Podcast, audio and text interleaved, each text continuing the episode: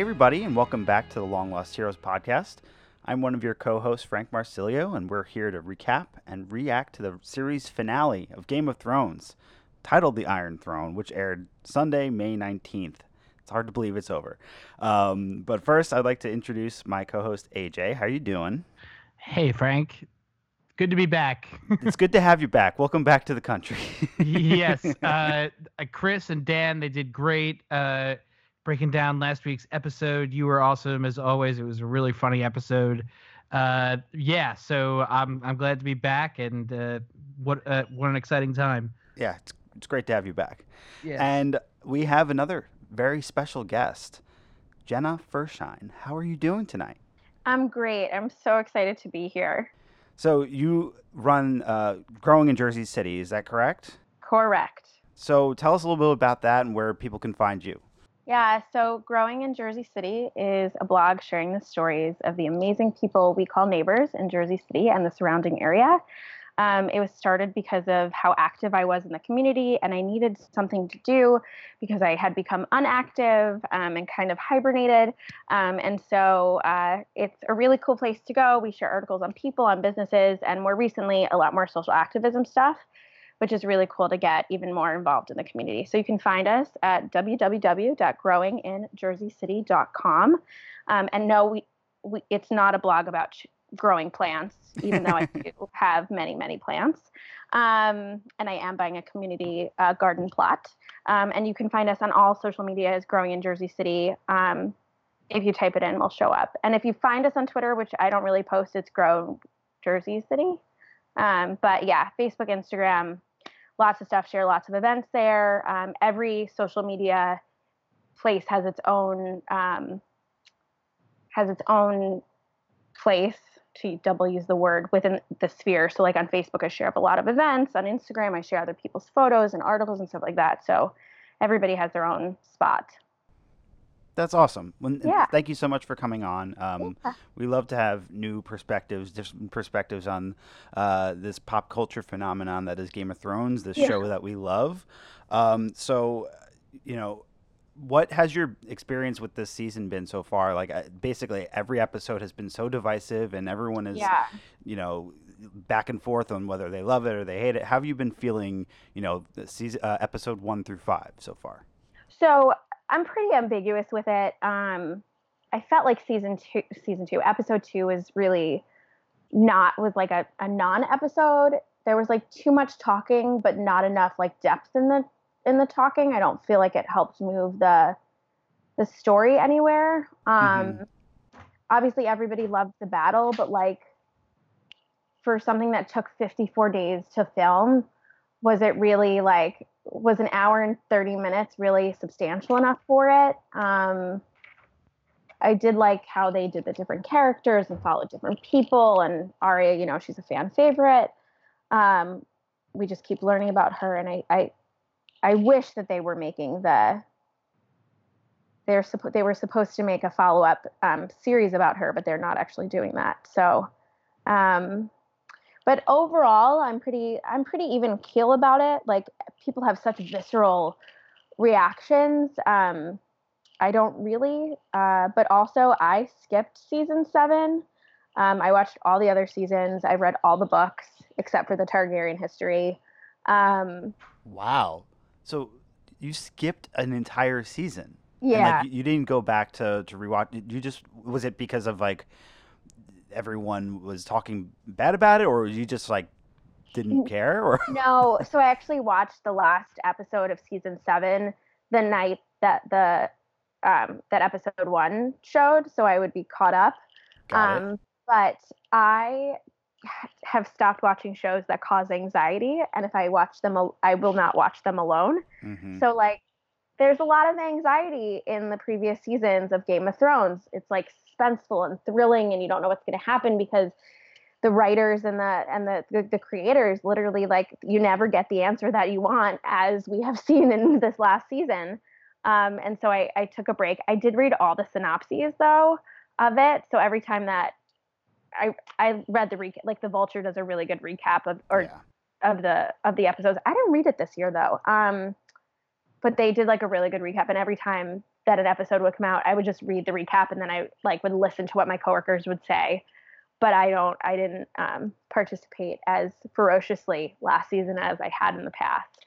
And I'm a, I'm a, like a diehard book lover. Um, I can't wait to see what the last two books happen because there's so many other characters that are in the books that we don't see in the TV show that add more depth and flavor to the whole story and make it an even more complex plotline um, storyline. So yeah, I, I, I, totally agree. I, am I'm, I'm a book reader too, and I finally got my wife to start. She's uh, reading the first one right now, and mm. she's getting hooked in on it too. So it's going to be interesting to see how he tackles it in a different way, and you know whatever outline he gave the the Game of Thrones showrunners years ago, like how how closely he sticks to that, because I think there's going to be a lot of differences. Um, but yeah, I mean, I, I think you're right that. Uh, Game of Thrones is one of those shows that in peak TV uh, we have uh, the the water culture, the water cooler culture kind of thing, and you know they have these cliffhangers for the sake of cliffhangers, and, and it is very anxiety inducing, and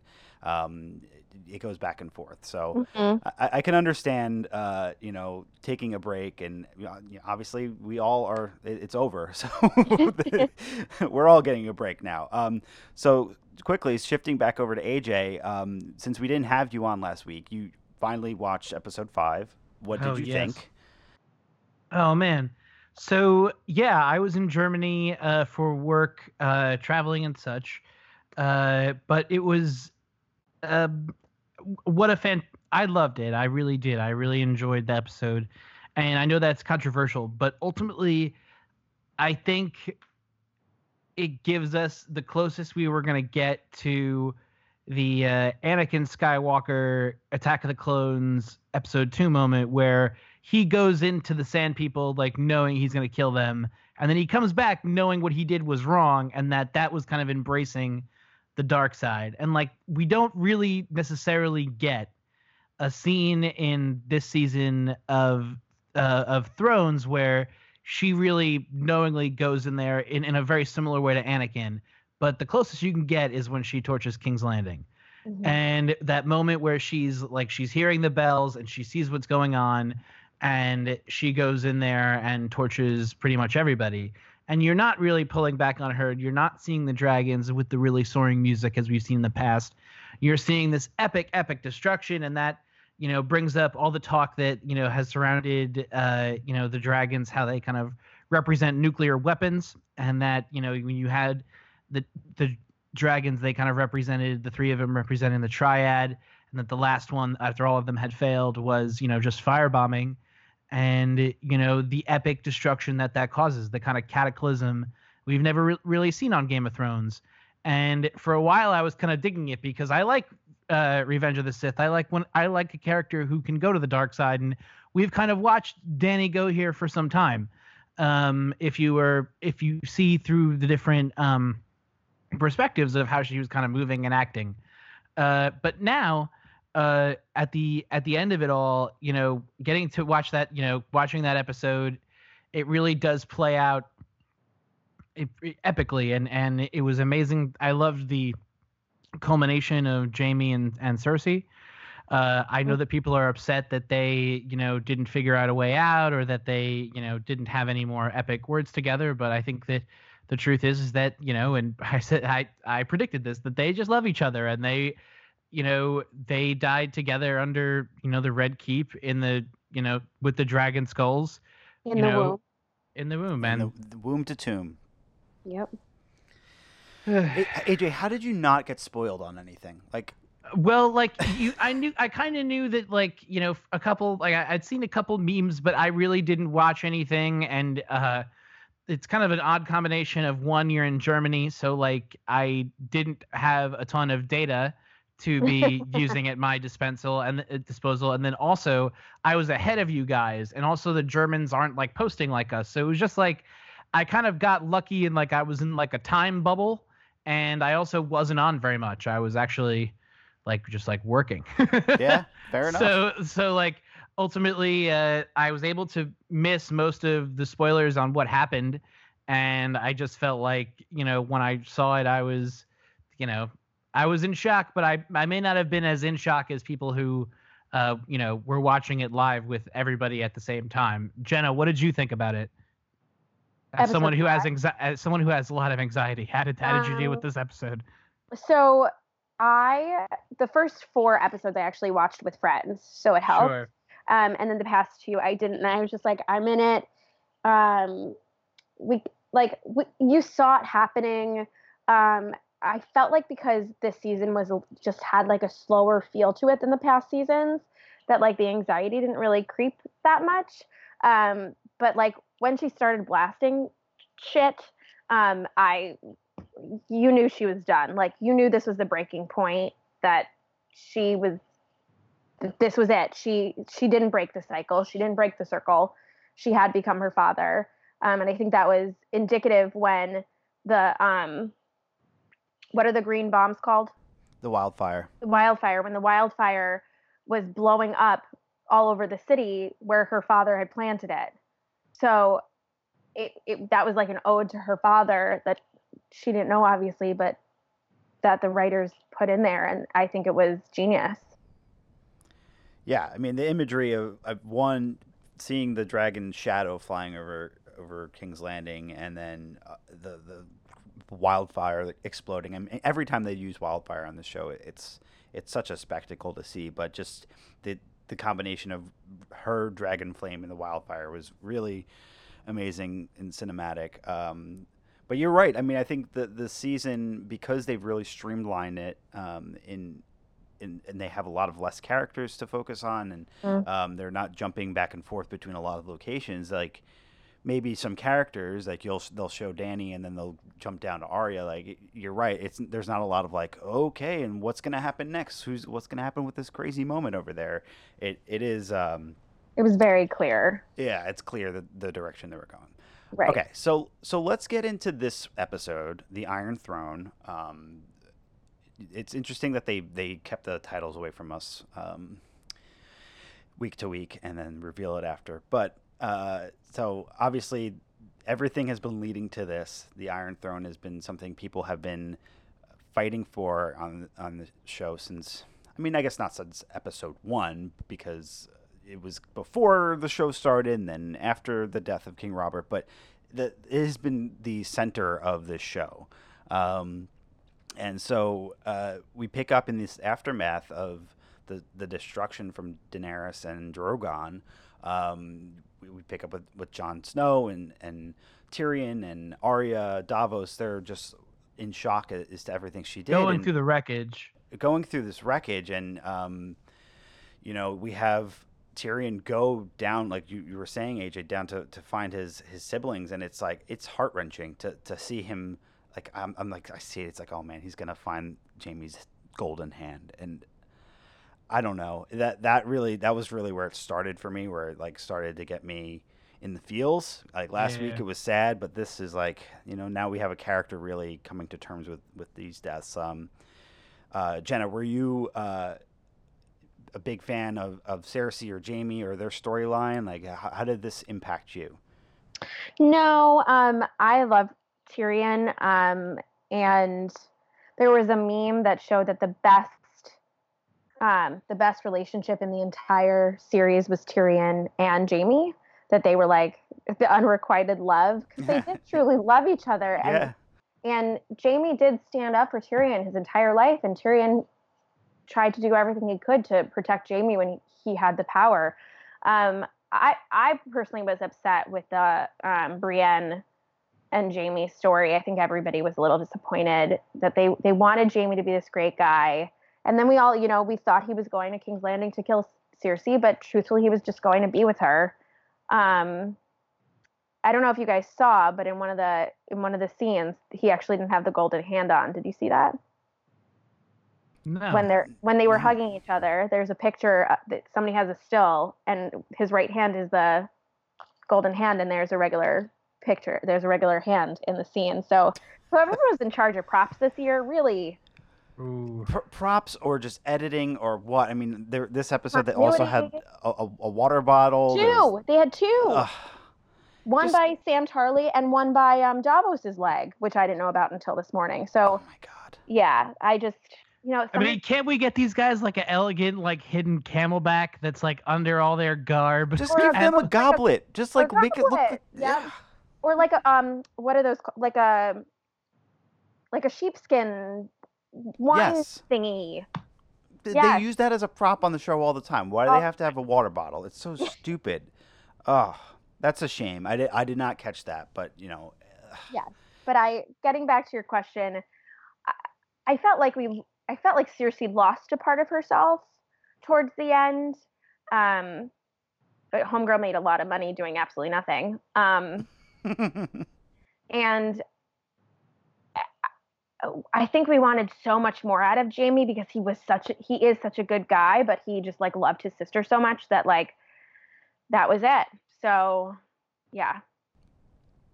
Yeah, and I mean, I, I think for for better for worse, like the the the path that they took Jaime's story and Cersei's story, because even Cersei, her character was underutilized this season. Um, we, I mean, it really is Tyrion's like last fatal mistake of oh i'm gonna you know free my brother so he can get off uh, mm-hmm. uh, and uh, get out of king's landing and and save cersei and he and he finds them and and, and like he really did love them and as twisted as cersei was and as complicated their relationship was i think it, it really did impact him um aj did you uh, have any thoughts on this scene yeah i uh, I, I I don't know. I think that this show doesn't do like sentimental stuff for like sentimental sake. Like I like the subtle things like that this show used to kind of do.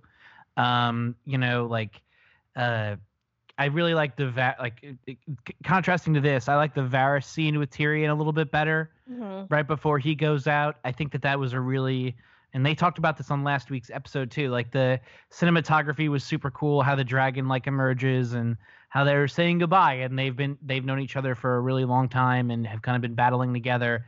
Like when he uncovered them in the rocks because he had like snuck in there to go and find them, uh, you know, I I I agree that it's sad, but I it wasn't you know, I had gone through their death already in the last episode, so like him taking it in, it didn't really. I don't know. I'm like cynical now. I'm an asshole. Uh, yeah, but, I, mean, I, I, hear you. I think maybe they wanted to have somebody to to get the confirmation of their death. You know, like sure, sure. Like, and he's the only person who can really do that. So or that's care. yeah, or care. Sure, yeah. fine. Um, yeah, I. I love the apocalyptic landscape that they create out of King's Landing. I thought it was kind of cool how you see that shot with uh, Davos and Jon Snow and you know what some random North guy uh, walking through King's Landing, and you could obviously remember what King's Landing used to look like, mm. and now it's just this total shell of a city, and there's there's nobody there. There, it's totally you know been ransacked and pillaged and and burnt down to the ground. Um, I appreciated that their path, you know, it, they they went kind of a long road, and you kind of see, you know, really the full aftermath of uh, Dany's destruction. Um, I, I would have liked to have seen maybe a little bit more Dany in this episode. Uh, I think that maybe it would have been okay to kill her later. Well, no, but like, yeah, but also give her more time to be, you know, in this space. I think they nailed the best shot of the whole series with her opening in this, you know, you nailed it last week with that meme last week, Frank. The Imperial March, you know, where all the Dothraki and Unsullied are standing before her with the big Targaryen flag. I mean, it's a fucking awesome visual spectacle, but also a little crazy. yeah, and then she she flies in, and it you know uh, she's walking forward, and they they have that shot of Drogon uh, flapping his wings behind her, where she looks like she's like part of the dragon. It, it's like it's really really cool. And they said her hair was in the um was tied in knots to look like a dragon. Ooh. Who is yeah. even doing her hair now? Come on. Well, I mean, it's a, a wig master. I don't know. Um, but there, they somebody drew it, and it literally looks like the dra- looks like a dragon. That's pretty cool. Yeah. Um, but yeah, I mean, she has this this crazy speech, uh, and you know, she's the hero of her own story, right? And all these times, and uh, you know, Tyrion gets to it a little bit later, talking about every time we cheered her on because she was killing all these evil people.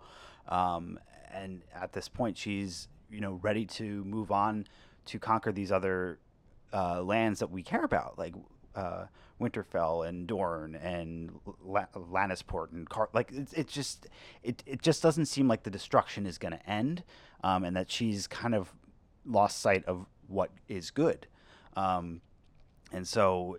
But she never really had, because in Meereen, she killed the bad, the bad slavers, right, and then. Mm-hmm. She killed the good slavers later because they did something against her.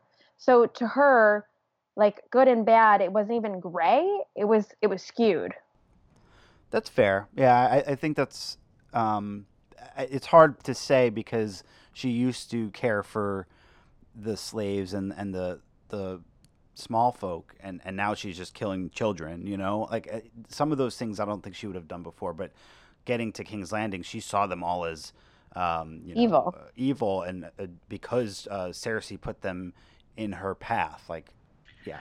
I don't disagree with what she said fundamentally, though, that like those people were totally a pawn used by Cersei to stop her from coming in there. So like I don't necessarily disagree. Like that's I think where like I I am like a little bad. Like I don't necessarily disagree with like the extreme tactics of like going in there and being like, well, fuck these people. Like if you're gonna put them in front of me, like they're just to have to pay because they're they're not leaving and they're standing there between me and you. Uh, I just think that maybe uh, you have to give more. I, I do I I'm gonna come back keep coming back to this. I think you need a sand people moment. You need a moment where she and maybe it's not even the moment where she's in it and you see her do it, but a moment where she talks about it later, where she's like, "I knew what I had to do. Like this is just what it was." And like, and I don't know if they nailed it in in her final scene, you know, I, I, I really loved that shot when they come into the Iron Throne. I thought it looked good. It was it was I was homesick to be back in that room. yeah, and and to to have that prophecy base or that vision that she has all those seasons ago come true to see you know the destroyed uh, throne room and the snow and everything and, and here she is and she touches the throne but she never actually sits on the throne and it, it's it's really interesting. Um, you've got you've got Drogon flying around nearby. Um, yeah, it, it's like yeah, she really she feels like she's there, and this is this is her crowning achievement. But I don't know. it, it is sad. It, it is sad to see her downfall. Um, but you know, can we just I, can we go, go back ahead. to AJ? too? but so what Tyrion's point to Jon was was you, would you have done it? And I think that, and this is fast forwarding, but like the reason Jon would make a good king or the reason Bran would make a good king is because they don't want it. To them, it's not about power, it's about peace and bringing people together. And for Dany, it was purely power. It was getting back her birthright. And truthfully, Jon had a bigger birth had the had the closer birthright than she did. Yeah. And even when he knew that, he didn't want it. And so I, I think just in, in if we're going to relate this to to real life with that, any person in power, their job is is to not destroy because they are because they have the power their job is to hold that power in sanctity and use it to help the people i i agree with you and and i i I fun, uh, totally 100%. yes, I, I, ju- I just think that with Jon Snow, and we were talking about this earlier. I know, I know, I'm referencing other people, but we were talking about this earlier with Brienne. We're like, do you think like I kind of posited that we kind of posited this theory where maybe Jon Snow isn't Jon Snow since he's been coming back. Does he maybe kind of quietly want the throne? And like I think with his actions here that like kind of confirms like again like the theory that maybe he just wants to help the greater good and like maybe that's kind yeah. of the same thing for Jon Snow is that he knows what he has to do is right and he has to do the ultimate right thing. But I don't know if this was the ultimate right thing. Um, I I was thinking maybe it would have been cool to see them, like, and I know that this is so Star Wars and so not needed, but like I think maybe a little bit of a duel or like a little bit of a fight, like precluding the end. Can't fight though. We saw that in the battle. Yeah, she, she can't fight. Looked she like can, an but she, idiot on the battlefield. Sure, but I think it would be cool to see like I don't know, like them surrounded in a ring of fire and like they're out you know i don't know i just think they could have played they could have played more and gone more fantastical in like the great fight for the game of thrones at, at the end of the day you know it's uh it became very much you know Lord of the Rings. You know, like but yeah, because it, it wasn't about that. It was it was like Jon killing his queen, the one that he loved and believed in, and realized that she took it too far. Um, basically, that's the way that they broke the wheel, taking her out and knowing that he wasn't going to get it because he was going to be captured, and then Drogon destroying the throne itself. Like that, that is like really taking the entire game out and throwing it out the window. So like, it is not about who's going to get the throne because that's that's not the the end game that they were playing. And the Game of Thrones was never about really the, the true killing. It was what was done in secrecy. It was yeah. always what was done behind closed doors or what happened or it, like it, and it was never about the townspeople because it was about the main characters, which all happened to be, you know, royalty, I, lords and ladies. But it was, it was, it was always, it was, it was never the big bat. It was always the little. I felt like it was the little things, and the big battles just happened to like fall into place. No, I agree with you, and I think that something that maybe this scene and and maybe you know in the missed opportunities deck that is this scene like mm. there's a there's you know there's yeah. oh there's so many different ways you can reimagine the way that this scene plays out i think that they yeah. there's infinite universes where ev- everything happens differently you know uh one of them that you know we could easily see is that you know maybe like you know cut two they've been doing this for a while and then they you know go out and play it a different way another version is their uh you know you know she kills Jon Snow like maybe you know and she takes over and then she's the tyrant and rules again mm-hmm. you know I I don't know if history will be kind to this scene um in terms of in terms of what it lays out for the the, the history of how Game of Thrones is look look back upon uh but it, it does serve you know the Mount Doom of it all which is what Jenna was saying which is that the real hero of uh, Game of Thrones may be representative democracy. You know that ultimately, you know these houses are gonna you know get together and and try something new that is is different. I don't know if it's very different, but fuck it anyway. you know. And I, uh, I almost thought people were going to vote when Sam said, let the people vote. I was like, yes. And then they're like, nope, electoral college. yeah, yeah. I, I, think again, this show uh, and the showrunners have taken so many things from the fans that oh they've theory theorized or uh, mm-hmm. hoped for, and so I think that was maybe a nod to that uh, because like oh who throw the Iron Throne out the window and make it a democracy. That was one of those things that was out there. So um, I'm I'm glad that they put a nod to it, but yeah, I mean.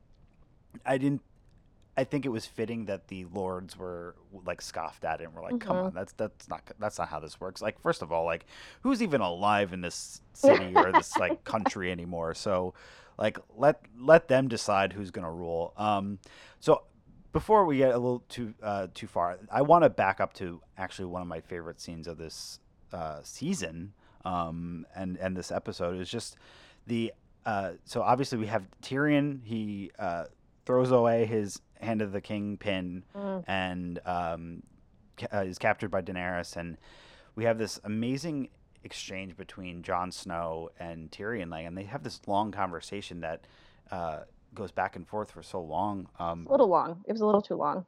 Yeah, um, but it, it, it like there are some things that Tyrion says that echo what uh, he had uh, a conversation with Arya before mm-hmm. um, about uh, you know what is right and what is good. And um, even Daenerys said something to Jon a little bit later about uh, uh, what is what is good, and you know basically that she's lost sight of that. And um, it's something that Jon has always been been doing, uh, when, whether he was a man of the Night's Watch or when you know he was raised by Ned Stark, um, their their honor and everything. Um, I, I, just thought it was a, a, a good exchange um, for these two characters that you know, started back in, in season one at the wall and are, are subjected and off to the side from the rest of the, the lords and ladies. And they're the ones that make this ultimate decision of overthrowing Daenerys. Um, I, I liked it a lot. Maybe it went on too long, but I, it was, to me, it was like kind of juicy and, uh, just I you know it, in anticipation of what happened next. Obviously, we know we just talked about it. So um, well, no, it was a great. Uh, it was a cool scene. it does harken back to you know like season one where you know different people are in trouble and, and imprisoned, or when Tyrion is imprisoned right before uh, the Mountain is going to fight uh, the Viper. You know, there's there's all these different things where people are in jail, and like how many times is Tyrion in jail again? You know what I mean? uh, I I can appreciate this scene because it's Jon Snow, you know, taking some ownership and you know, kind of uh, responsibility w- with what he can do with himself. Like this is one of the first times we see Jon Snow kind of make a choice about what he's going to do for the grand scheme of things, not just the easy thing or like the natural thing for his character, like where go home and defend Winterfell, protect the Starks, you know, defend humanity from, you know, oblivion, yada yada yada. Like this one, he's like, well, there's a lot of ways this could this one could play out and one of the things, you know, I was alluding to with these alternate universes was do you think there's maybe a, a different universe where we don't know what happened? Like where Jon where, you know, Jon Snow kills Dany, Drogon eats Jon Snow, there's no fucking trace of him, hmm. and then Drogon flies away, no idea what happened. I, I think I think that maybe that was similar to how Jon Arryn, like the whole mystery, who the fuck killed Jon Arryn, doesn't fucking matter at this point. But ultimately, yeah. like maybe that is the kind of mystery that you know drives people insane and says, well, "Where did they go? Where what happened?" You know, that would reinstill the belief in magic in the world that maybe these things are still out there and we can kind of change and move along with them. Uh, Jenna, like, does like the did, did the magical element of Game of Thrones like ever cross over for you? We know that like the the backroom dealings are are always front and center, but like does the does the fantastical element like ever like was there everything that made you like excited about this? Because we you kind of get all your fantastic animals in this one. This episode or you mean the season? The, this season but also this episode. I was pretty even keel with this episode. Um i did get when tyrion announced I'm, I'm, i keep on jumping ahead to the scene but when tyrion announced that bran was going to that he that Bran should be the king. I did get chills. I actually got chills. Um, and I did get I got a little teary eyed when they um, and when Sansa was back at Winterfell and, and they were saying Queen of the North because she grew up, she glowed up, um, and she she got what she wanted, but in a different way. And she started as she started the season as a as a person who just wanted to get married to a king or or noble or whatever, and she ended the season wanting to be that leader, and she yeah. has become that leader. Um,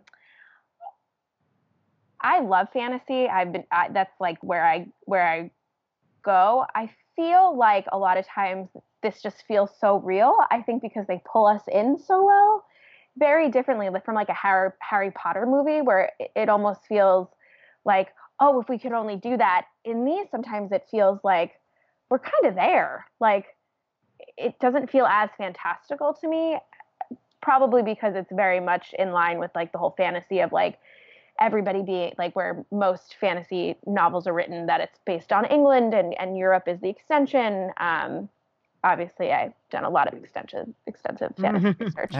Um, so I think when I read the books, it's more fantastical to me.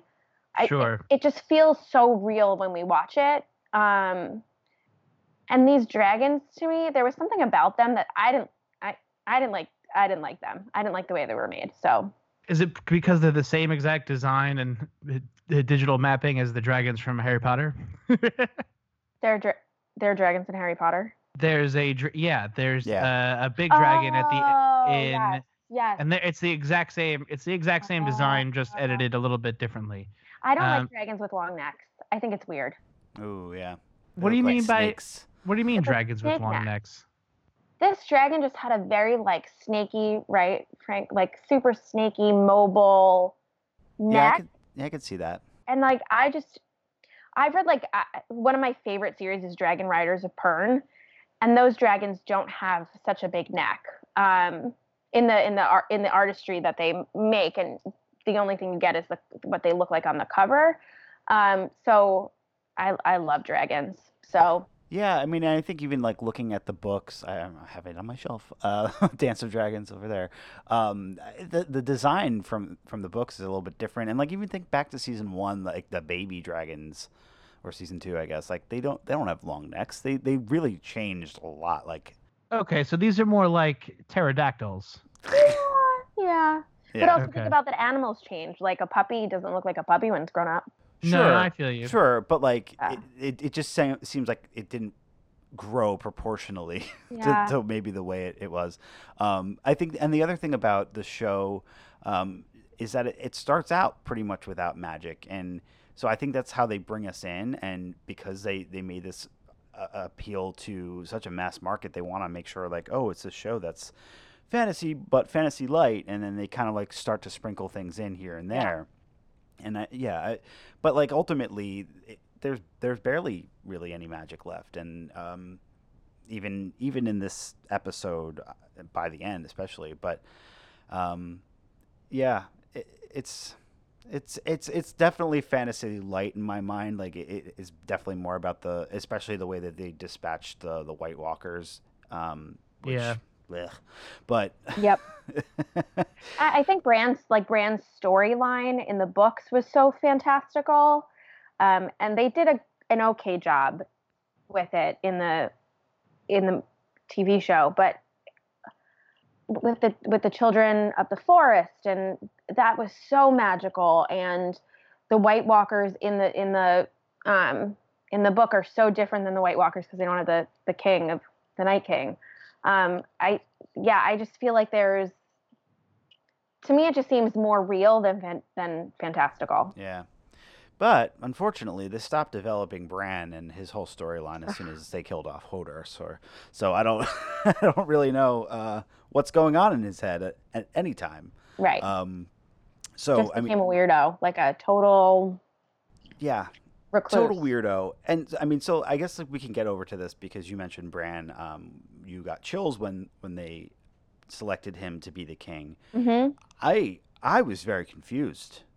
Um, not gonna lie, like I mean, maybe because I, I had my my chips on Sansa the whole time. Um, mm. I just I just wasn't expecting it, and I mean, I guess that's kind of what I should hope for, right? For them to subvert my expectations. I just it didn't it came out of left field for me, and um, partially, like I just said, that I, I feel like Bran has been so under underutilized for so long that um, I just think that, especially in the books, this is going to be so much more interesting because Bran is a p- point of view character. We're going to get inside his head and mm-hmm. and all of his uh, not necessarily even his motivations, but just like his purpose and and knowing that his uh, end goal was to be there and like like his his line of like well i'm here duh like this is yeah. why i made it here um aj what, what was your reaction to to bran being crowned the king i was uh cautiously optimistic uh I, yeah i was like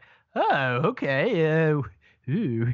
Uh, but then I talked to uh, my brother Ryan Sherman. That's uh, my name is AJ Sherman, but uh, my brother Ryan this uh, this morning, and we were kind of talking about it and and it makes a lot of sense you know bran represents kind of like the elves in like lord of the rings like kind of mm-hmm. this older generation this older knowledge and understanding of the world that is a little bit more mystical and you know metaphysical than the regular people are at the day to day and that uh by extension you know, because of Bran's ability to see the greensight backwards and forwards, like he knows how to rebuild. He knows exactly how to put things back together in a way that's going to function into the future. So I, think that it, it, was kind of interesting to go this way. I didn't think it was going to end so optimistic. I really, I I could have seen somebody else taking over who was like set up to fail or like was nefarious in their comeuppance you know, I didn't necessarily think it was going to end on such a uh, really high note epilogue, returning exactly to form. I think Patton Oswalt tweeted that it was like the most uh, you know high compliment that the the show people you know the the people the people in the small council were discussing things like you know uh you know waste management and you know movement and things and things to get the city going for the small people and making them you know their lives good again because they've been shocked and shattered throughout this whole process. And that like this is the actual you know continuation of the the six kingdoms now if it were but I, don't know. I i think that it it uh it definitely gives them room to you know you know fix things and make things good again. It, it may not have been how i would have done it but maybe they'll uh you know we'll see what happens you know you know throughout time. You know does Bran know that at this moment that he's going to be beheaded or killed by somebody at some point in the future? Like does he know that like just going into entering this ability uh, but i don't know I, I thought his the whole nomination process was very funny i loved uh, uh, the Tully guy. yeah, and yeah. Sansa shutting him down. That was so good. Uncle, please just sit down. No. no, not for you. Um, I like that whole meeting. I thought that was a pretty fun little uh, return back to uh, season seven, which is where they have that first meeting in the Dragon Pit. Mm-hmm. Uh, it was it was super cool to get you know every kind of see everybody back in their you know new uniforms, and uh, you know kind of seeing where the next step was going to go. Um, I I I don't know. I would have liked to have seen the Grey Worm Jon Snow fight. That would have maybe been cool. Uh, but you know, the way that they deal deal with Jon just make it just breaks my heart. So like mm-hmm. that part kind of redeems, you know, the high note of Bran. Mm. Um, and by that I mean, you know, I mean we can kind of get into it. You, I have one other quick thing to say about about Bran, and, and um, I just feel that while Bran is is the king, I feel like he's mostly just a figurehead, in that uh, obviously he appoints Tyrion to be his hand, and, and basically Tyrion is going to be running the kingdom at this yeah. point. And and you know, for better or for worse, that's you know, he he started eh, on his path to get there, and he was up and down, up and down, and so this is where he is. Um, it also just seems kind of maybe dangerous to me to have this character, Bran, uh, the one that you were trying to protect from the Night King uh, a few episodes back, the one that carries all the memory of the of Westeros as your figurehead. Um, eventually, I imagine some point they're going to have to pass that memory down, or Bran will have to find a new three-eyed raven, and they will uh, like maybe maybe there's like a, a four-year cycle of elections that will come up, and maybe they'll, they'll just phase him out pretty quickly. But it just seems to me like maybe not the best thing because, like you were saying, AJ, they they could overthrow him, and then then what? Then they they've lost all that memory. Well, I think the whole point with having these elections and not making it uh, f- family, not doing nepotism, that I, I think it, it it breaks the somebody overthrowing him. If he's not doing a good job, they're going to vote him out. That's mm. like the whole. That's how I see it. Yeah, I hope that sounds good maybe there's somebody in there who would pull like a 25th Amendment, you know, who'd be who'd have the balls to stand up to a tyrant. You know, somebody in there would would, would think about what a, what a tremendous idea, Jenna. Um, okay, uh, listen. Uh, that small council scene I think was super cool. I liked it. So I guess Brienne is Kingsguard. Mm-hmm. that yeah. was cool. Uh, I, I, I loved her writing in the, in the book about Jaime. That was yeah. great. What does she write? What does she say? Um, ultimately, it's uh, the last line before before that was uh, he he killed uh, King Aerys. He served for Joffrey. He served for for King Tommen, and then that was it. And so Brienne tells the story of um, serving for Catelyn Stark and you know swearing to to protect her her children, and um, and it goes on to everything about fighting against the Night King and and all the like, his heroics throughout the, the the entire show. And the last line that she writes is, "He died protecting his queen." Oh. So I didn't see that line. Yeah, that's really that's special. It's really great, and like, uh, for better or for worse, the way that they took their their arc, um, I think it was really fitting for her to to have something like that. The only other thing that um, my wife Megan mentioned was it would have been nice if she had flipped and seen a page of of her name in there that like mm-hmm. J- Jaime had gotten to write in there at some point. But the, the, the way that they lined it up, it never would have worked out. Um, because she already got her her big moment of being knighted. I think that was um, the honor she needed there.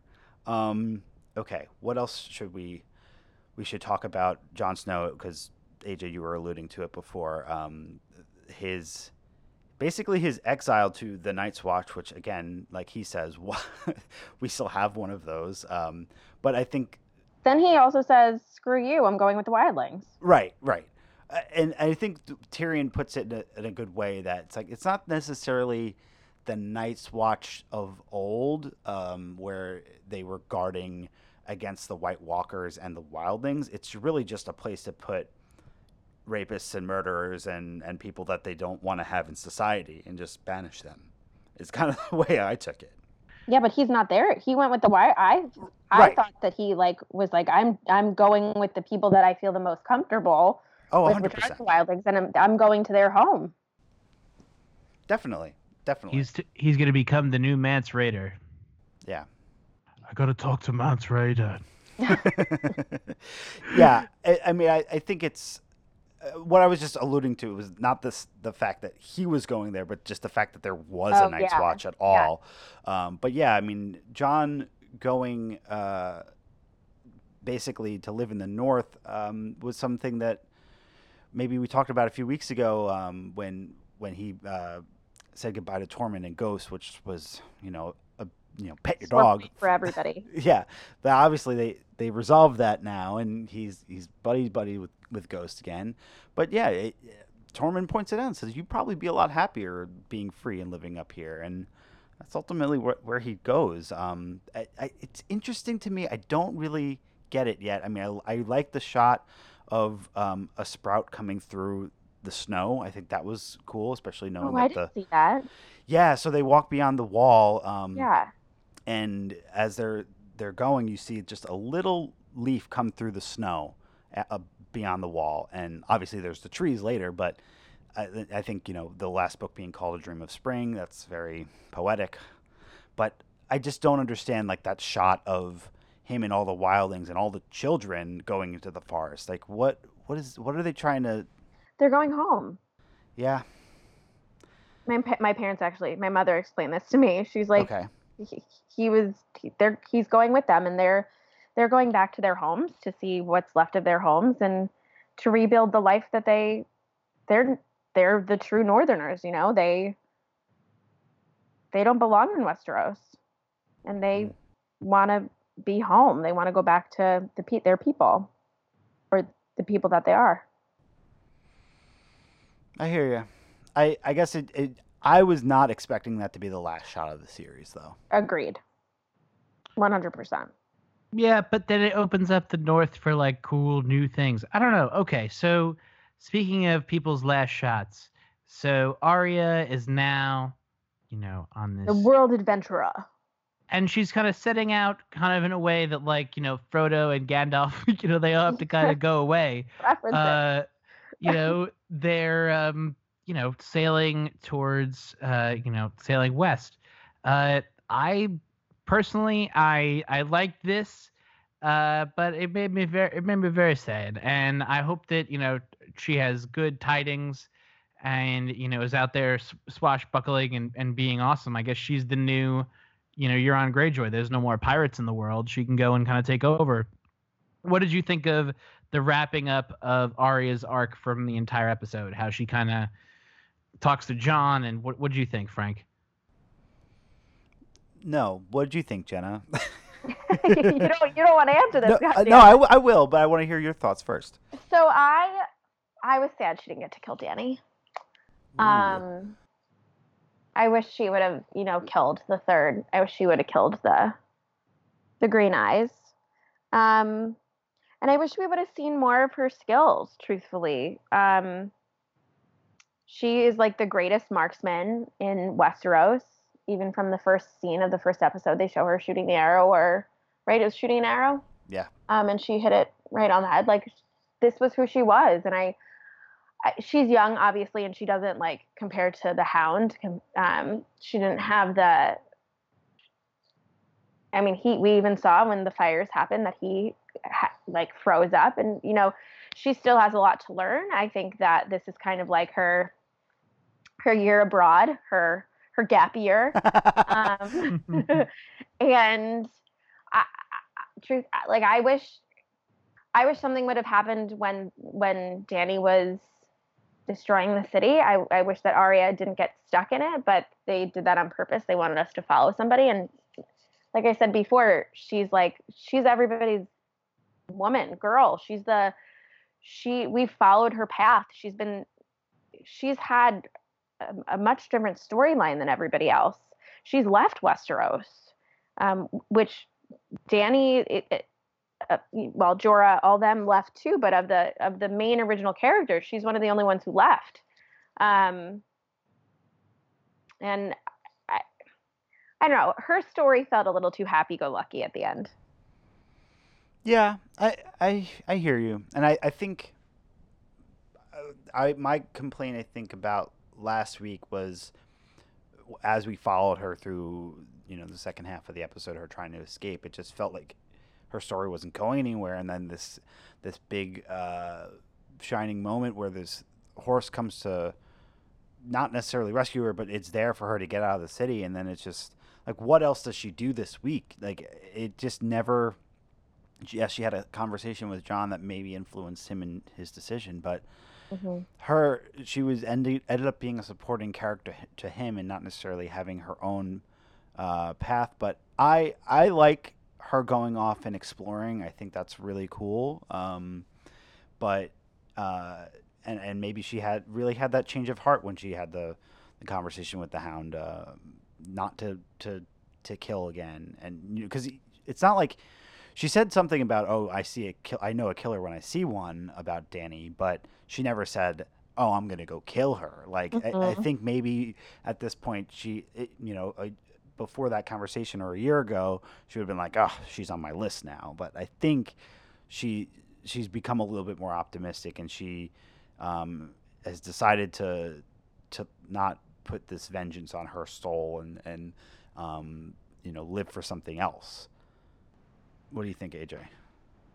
Yeah, I think she's maybe going in a different route, and you know she can go and start, you know, a whole new life in a new you know school for faceless people in a, in a new part of the world. Yeah, it'd be uh, nice if they did more with that.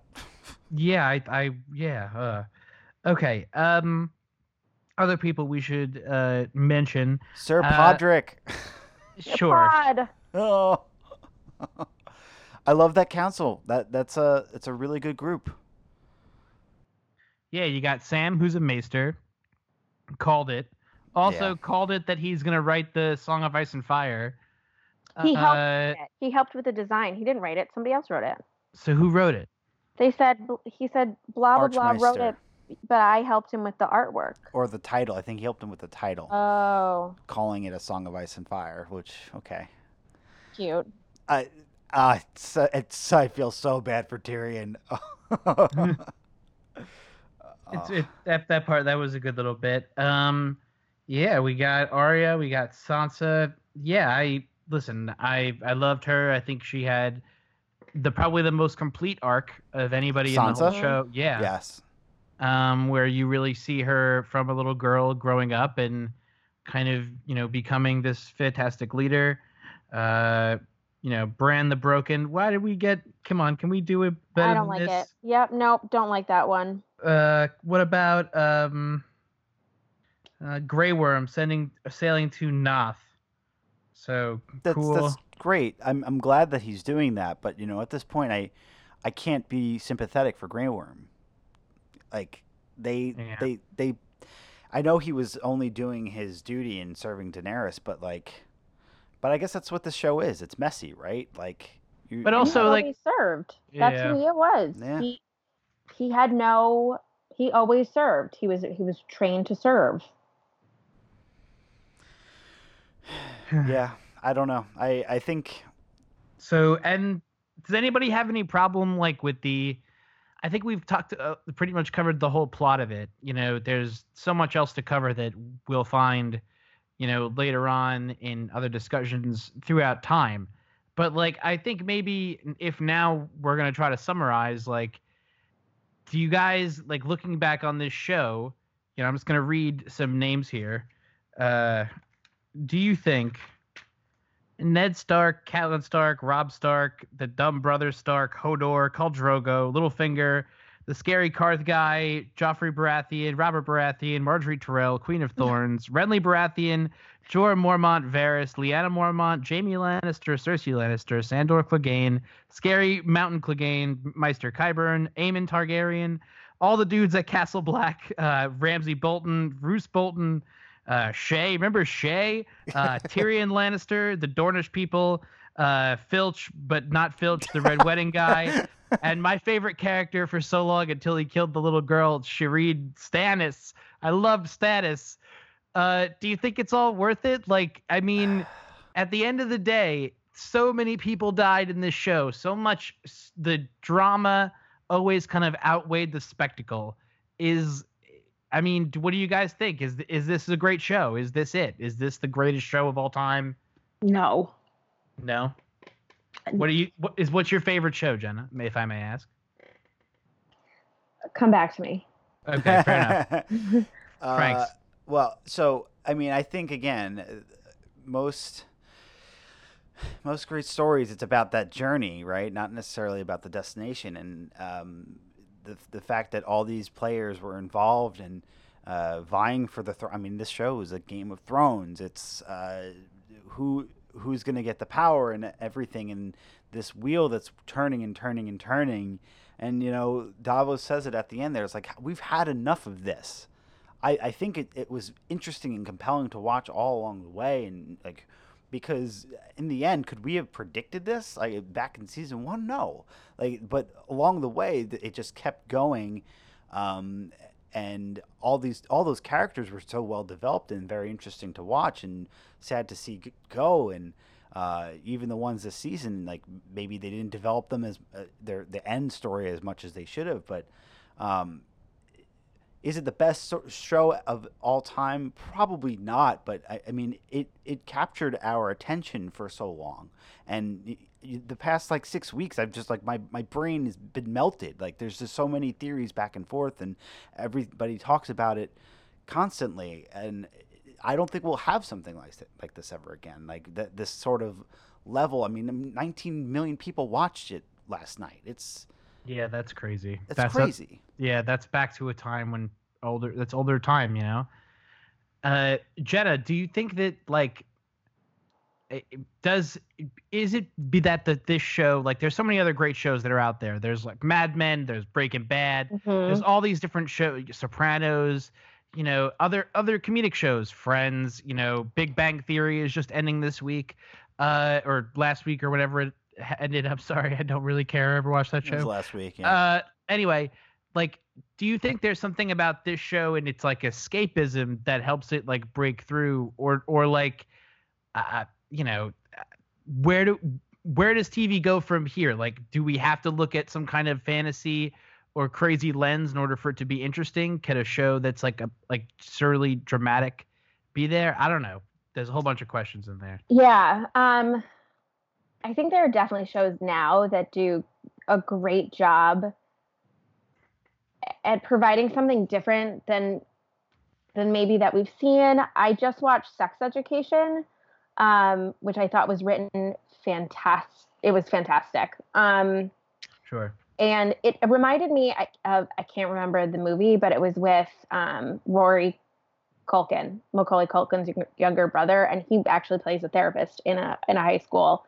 Um, and things like the OA, like I thought that was such a great show. Um, I haven't watched season two yet because the whole season is the whole thing is high anxiety. Um, and there are other shows that do a really good job at reality things. Like Insecure is an unbelievable show. Um, I don't know why Game of Thrones was so big. I think the hype around the books really helped. And then I think because of the people who were so invested in the books and then started watching, that it then pulled in other people. Because there are tons of people that watch this that will never pick up a book. they're not going to read the books. They're not into um, fan to descriptive fantasy like this, um, where it's just pages and pages of um, sentences that are just filled with with fluff because that's what these kind of books are. Um, I think people have tried. I mean, Harry Potter, not a TV series, but I think Harry Potter is probably the closest that I can get. We're also in a different age where the the, the, the information that can be shared is much more fluid.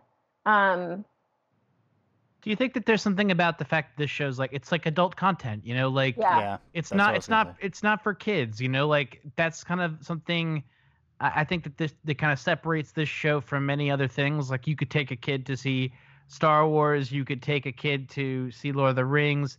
I don't think you could let like a 10 or an 11 year old kid just like full on watch this show.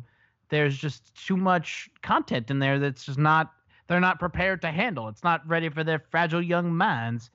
uh, you know, I, I'm I'm hopeful that this show inspires other shows to take chances and to play with the audience expectation and to uh, you know kind of uh, j- take joy in the internet uproar that happens every week. And I think that that's a new thing that shows didn't necessarily have to, to go with. Like imagine if the Seinfeld episode where you know they do the masturbation thing happened online with Twitter today. Like people would be flipping out. The gay, uh, uh, not that there's anything wrong with that episode.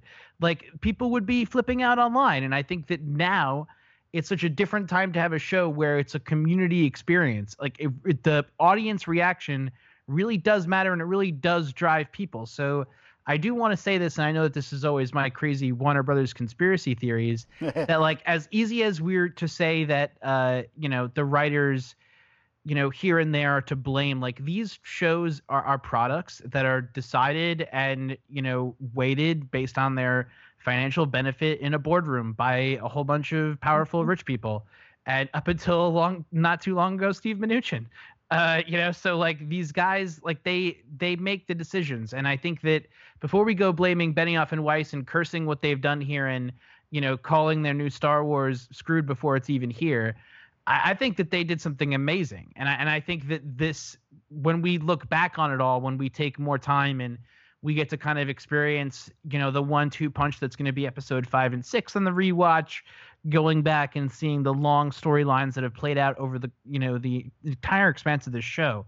Uh, I, I think I think it's awesome, and I'm so glad to have been a part of it and to have gotten to share my thoughts with uh, you know you guys, my friends, and and and people who have wanted to share thoughts with us. That's fun.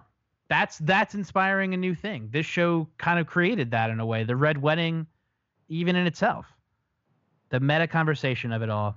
Yeah. Anybody still there? Yeah, yeah. we're here.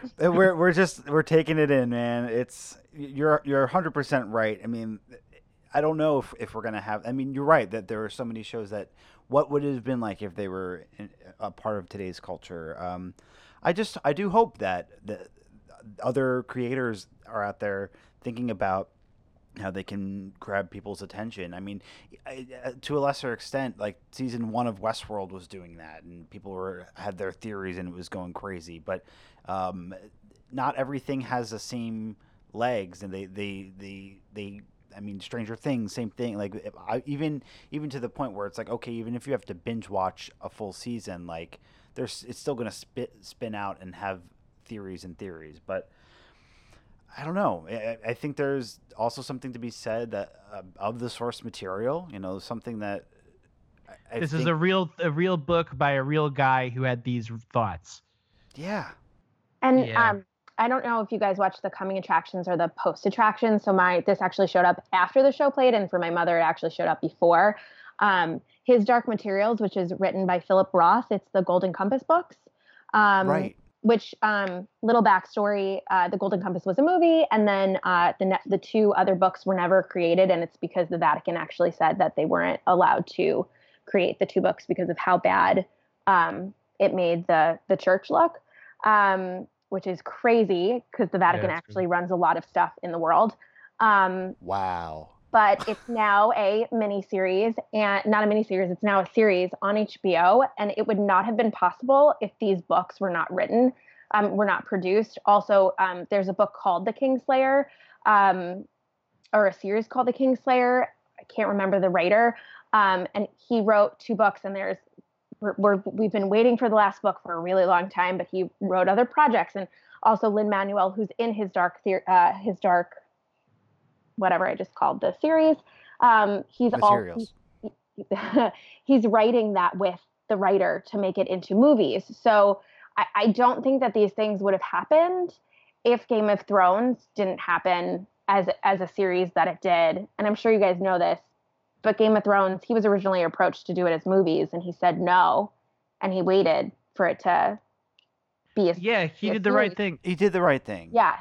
There's no way this could have been a movie. No way. It would have needed eight movies to to do it, and it, I don't think it would have not cinematically, not cinematically, it might have been better. Um, but I Ima- imagine a universe in which it's there's a Marvel TV show that's Game of Thrones, Ugh. and there's Game of Thrones movies. Yeah, like that's a crazy world, yeah. and and those movies could really build on the spectacle and what it is. But I think it, it, again, like this is my takeaway from it that this, this this show is always drama over spectacle.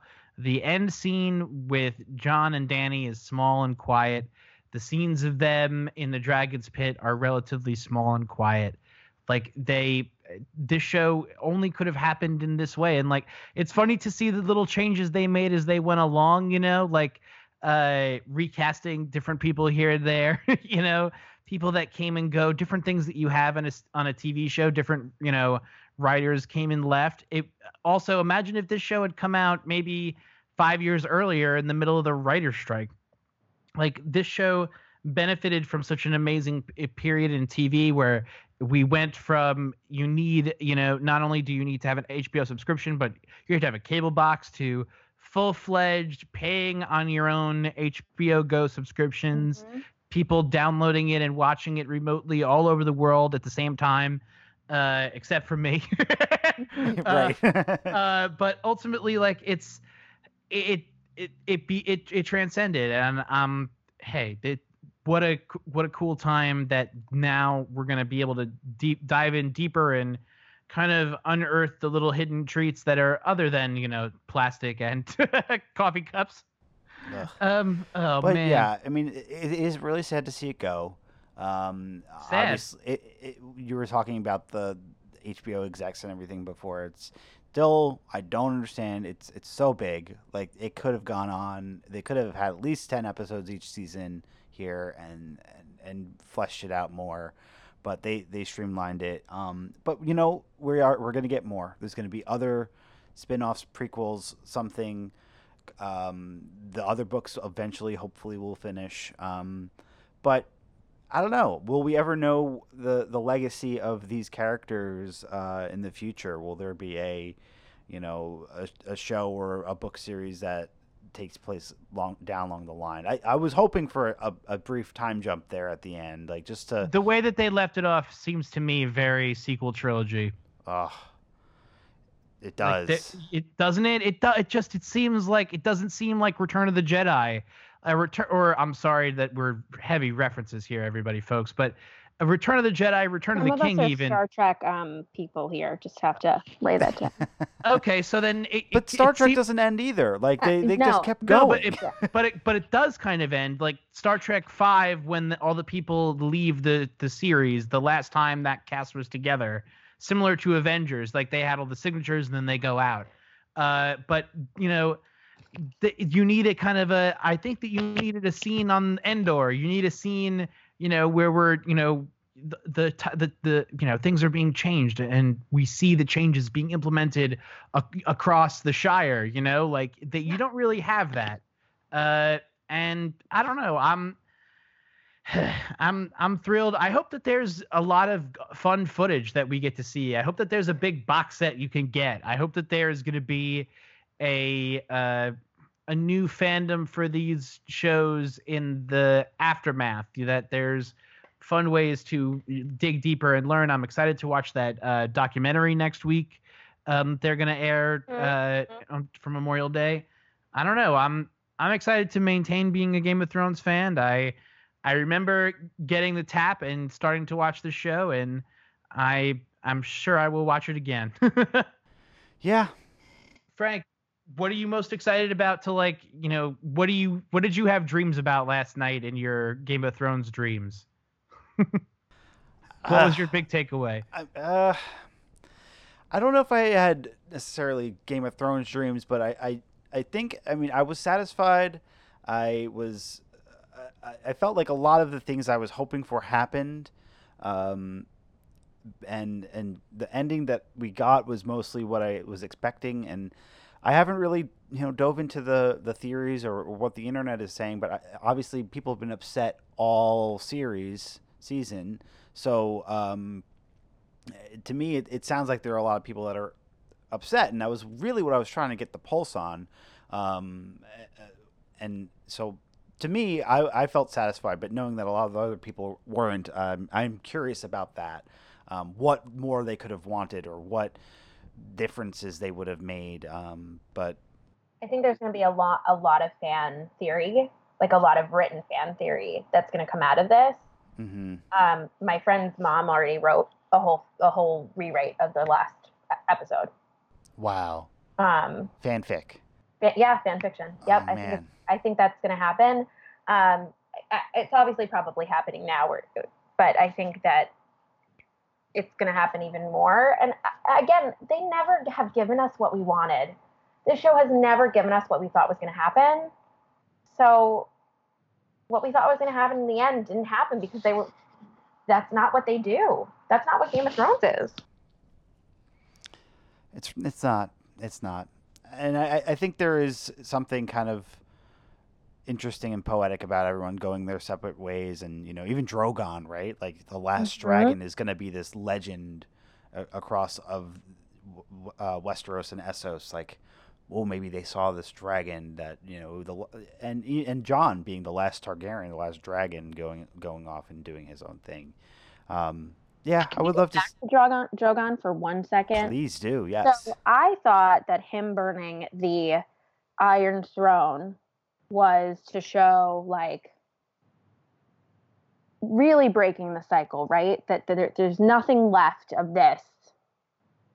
It's gone. Yeah. Somebody else said that it was because he couldn't shoot fire at Jon, so he shot fire at the chair. Like he wouldn't yeah. go Targaryen. Like what? What are your thoughts?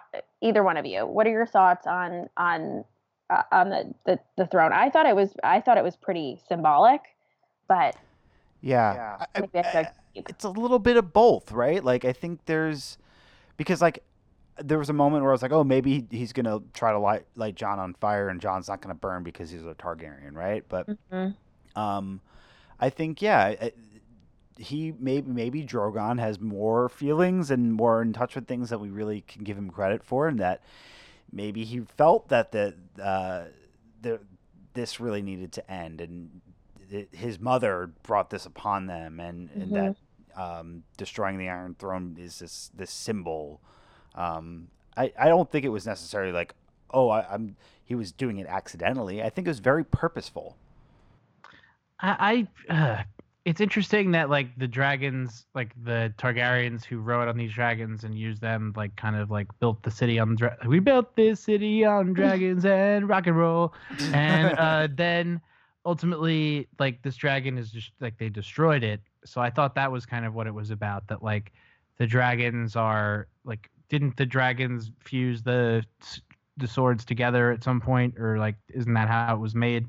I, think uh, I could like be that. wrong. So like that ultimately by destroying it in this way, you know, similar to the ring of power, that you know it can only be made one way, it can only be destroyed one way. Just like the the why. Night King, Song of yeah. Ice and Fire.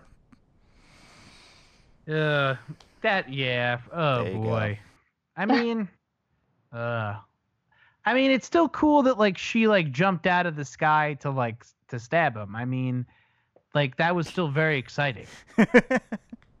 you know, like most exciting part of the. But we have to remember that, like, she flew, like, she is the ultimate.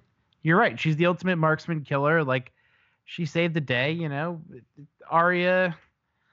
In in some ways, like each Stark kind of you know, re-won their own little purpose. You know what I mean? Like Sansa, you know, is queen in the north. Jon Snow kind of liberated like the free people. Arya kind of, you know, liberated like the assassin people, like that they can play a larger role in, you know, this the big epic story of it all. You know, Bran is going to be the king. Like they all kind of upset their own expectations. You know, like they all, despite their problems, despite you know all of these things, they still did it. They're still in charge. I also I predicted that the Starks would be that it it started with the Starks and it was going to end with the Starks. The series, not that it had to that that part had to come home. Yeah. And I felt like I mean obviously they did, but no one else really talked about that and I I felt like they the Starks are are, are who this whole most thing's about. Stories about, right? And so, and Tyrion, we can throw him in because the the theories are is that he is the protagonist of the of the of the series. Um, but that it, it had to come back to them, and it had to be about the living Starks, um, because we kind of lost our way a little, kind of lost ourselves along the way, and we had to bring it back in. Yeah. And bring it back to our home people.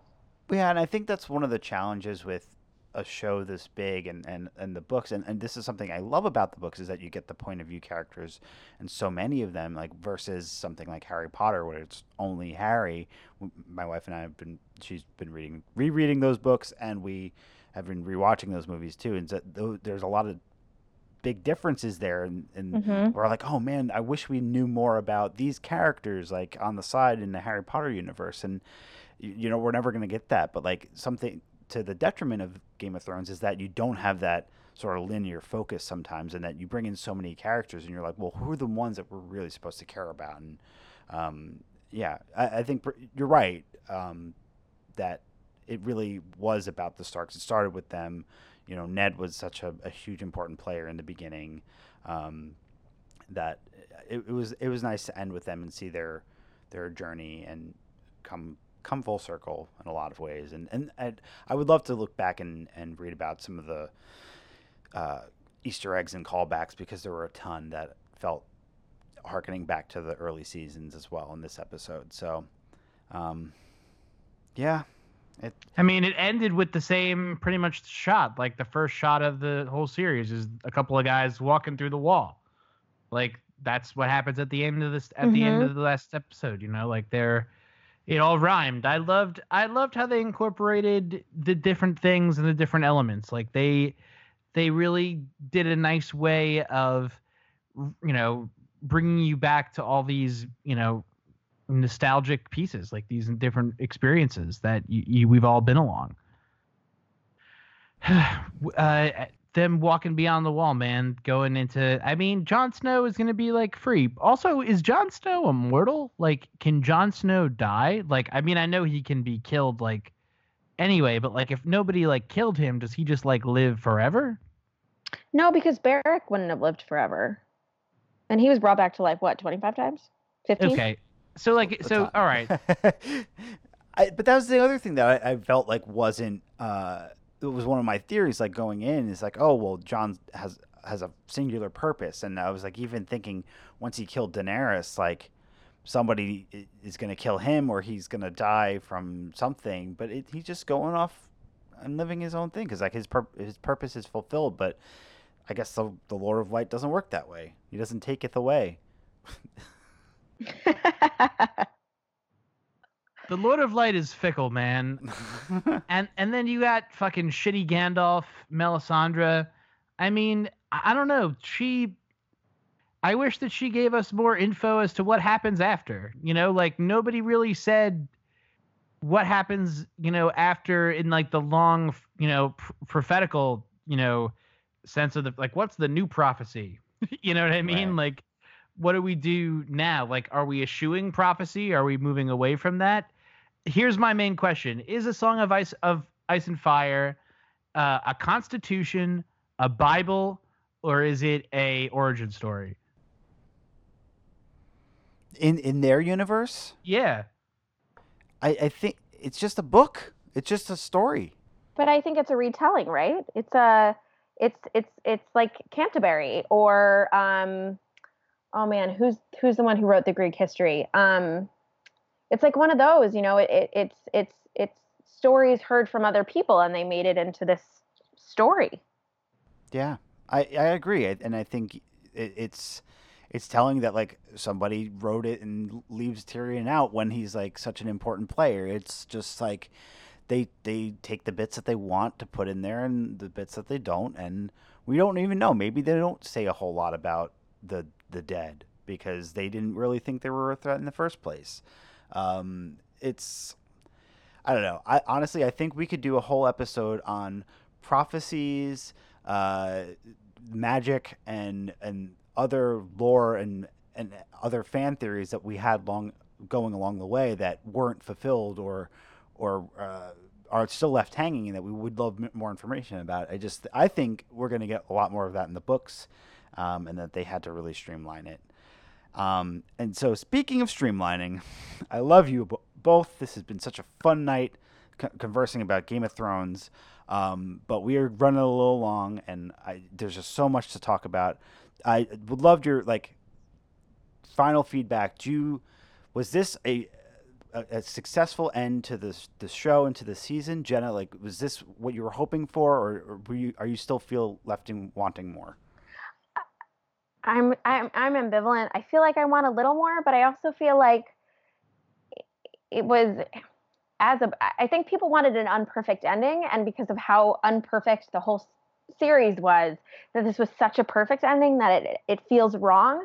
But I think they did a I think they did a great job. We know that there was no books for them to follow and that's why 1 through 6 were great because there were books.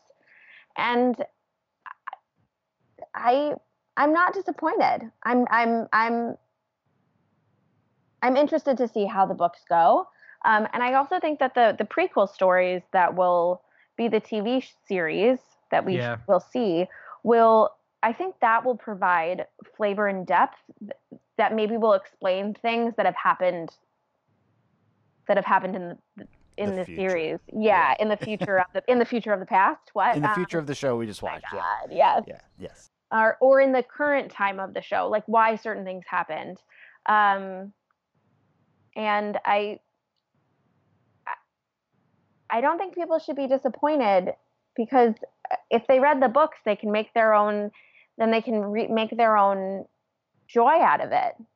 And you pull different things from the books that you would from the TV show because the TV show, just like in Harry Potter, dictates where you where you should go. And in the in the books, I think we have a different relationship with the characters. That's true. Yeah. That's very because it's it's it's so fundamentally different the the way that the books you know take you to the different point of views of who is gets a point of view, who doesn't get a point of view. Uh, what parts these... you skip over because it just keeps going. Right. uh, I don't know. Um, I uh, I think that this was the end that we needed, but not that we deserved. I think that you know we had. There's no kind of there's no good ending. You know, there's no real way to, to kind of put a button on anything that's going to make everybody happy. But I think that they did it in a way that it it shows you, you know, the how the prophecy and how different things kind of you know all came to an end. That it really wasn't about you know the uh the struggle just to sit on this fucking chair. That it's really about you know what it means to lead and what people need to lead in the best way and how we can all kind of benefit going forward. I'm I'm I'm in on this. I think it'll be great in the rewatch. I think it'll be great as more theories come out. Um, I think it'll be interesting to see what some of the longer narrative, you know, pieces will come out about. Like it's always interesting to see different fan fictions and fan connections and then other people who bring it to the next. I love the the guys, I think it was even the Joint Commission, the nuclear people who came out talking about how the dragons were similar to nuclear weapons. Like they they've had really great, you know, and there's tons of other ones. Uh, pick your pick your own theory at best. Frank, did you like this ending? Are are you cool with it? Are are you gonna be okay, buddy? Yeah, I, you sounded, cool you sounded a little bleak on this on the other end over there. No, no, no. I I'm very cool with it. I I feel like I said, I, I, my expectations were met in a lot of ways. It's just maybe why I'm I'm a little bit more quiet. I just uh, I feel satisfied. Um, I, I, think it'll be interesting to see um, where this this stands in in the universe of like you know episode. Uh, endings uh, for for TV shows. You know, when there's like, oh, these amazing shows that ended so great, and then these amazing shows that ended so bad, and um, because because people are so loud and talking about this now, I, I think we need to see have the dust settle uh, before there's really true judgment on on where it it, it really lands. And obviously, it's going to be different for everybody, um, and it is that way for other shows too. And and then once the books come out, it'll shed new light on it. Um, so yeah, and I, I, I look forward to rewatching the season and the show all together at some point. I already did that once this year, so I probably won't do it again yet. Um, but yeah, I, I, it's sad to see it go. Like so many things that we love are, are coming to an end this year. We had uh, Avengers a few weeks ago, Star Wars uh, Episode Nine later on.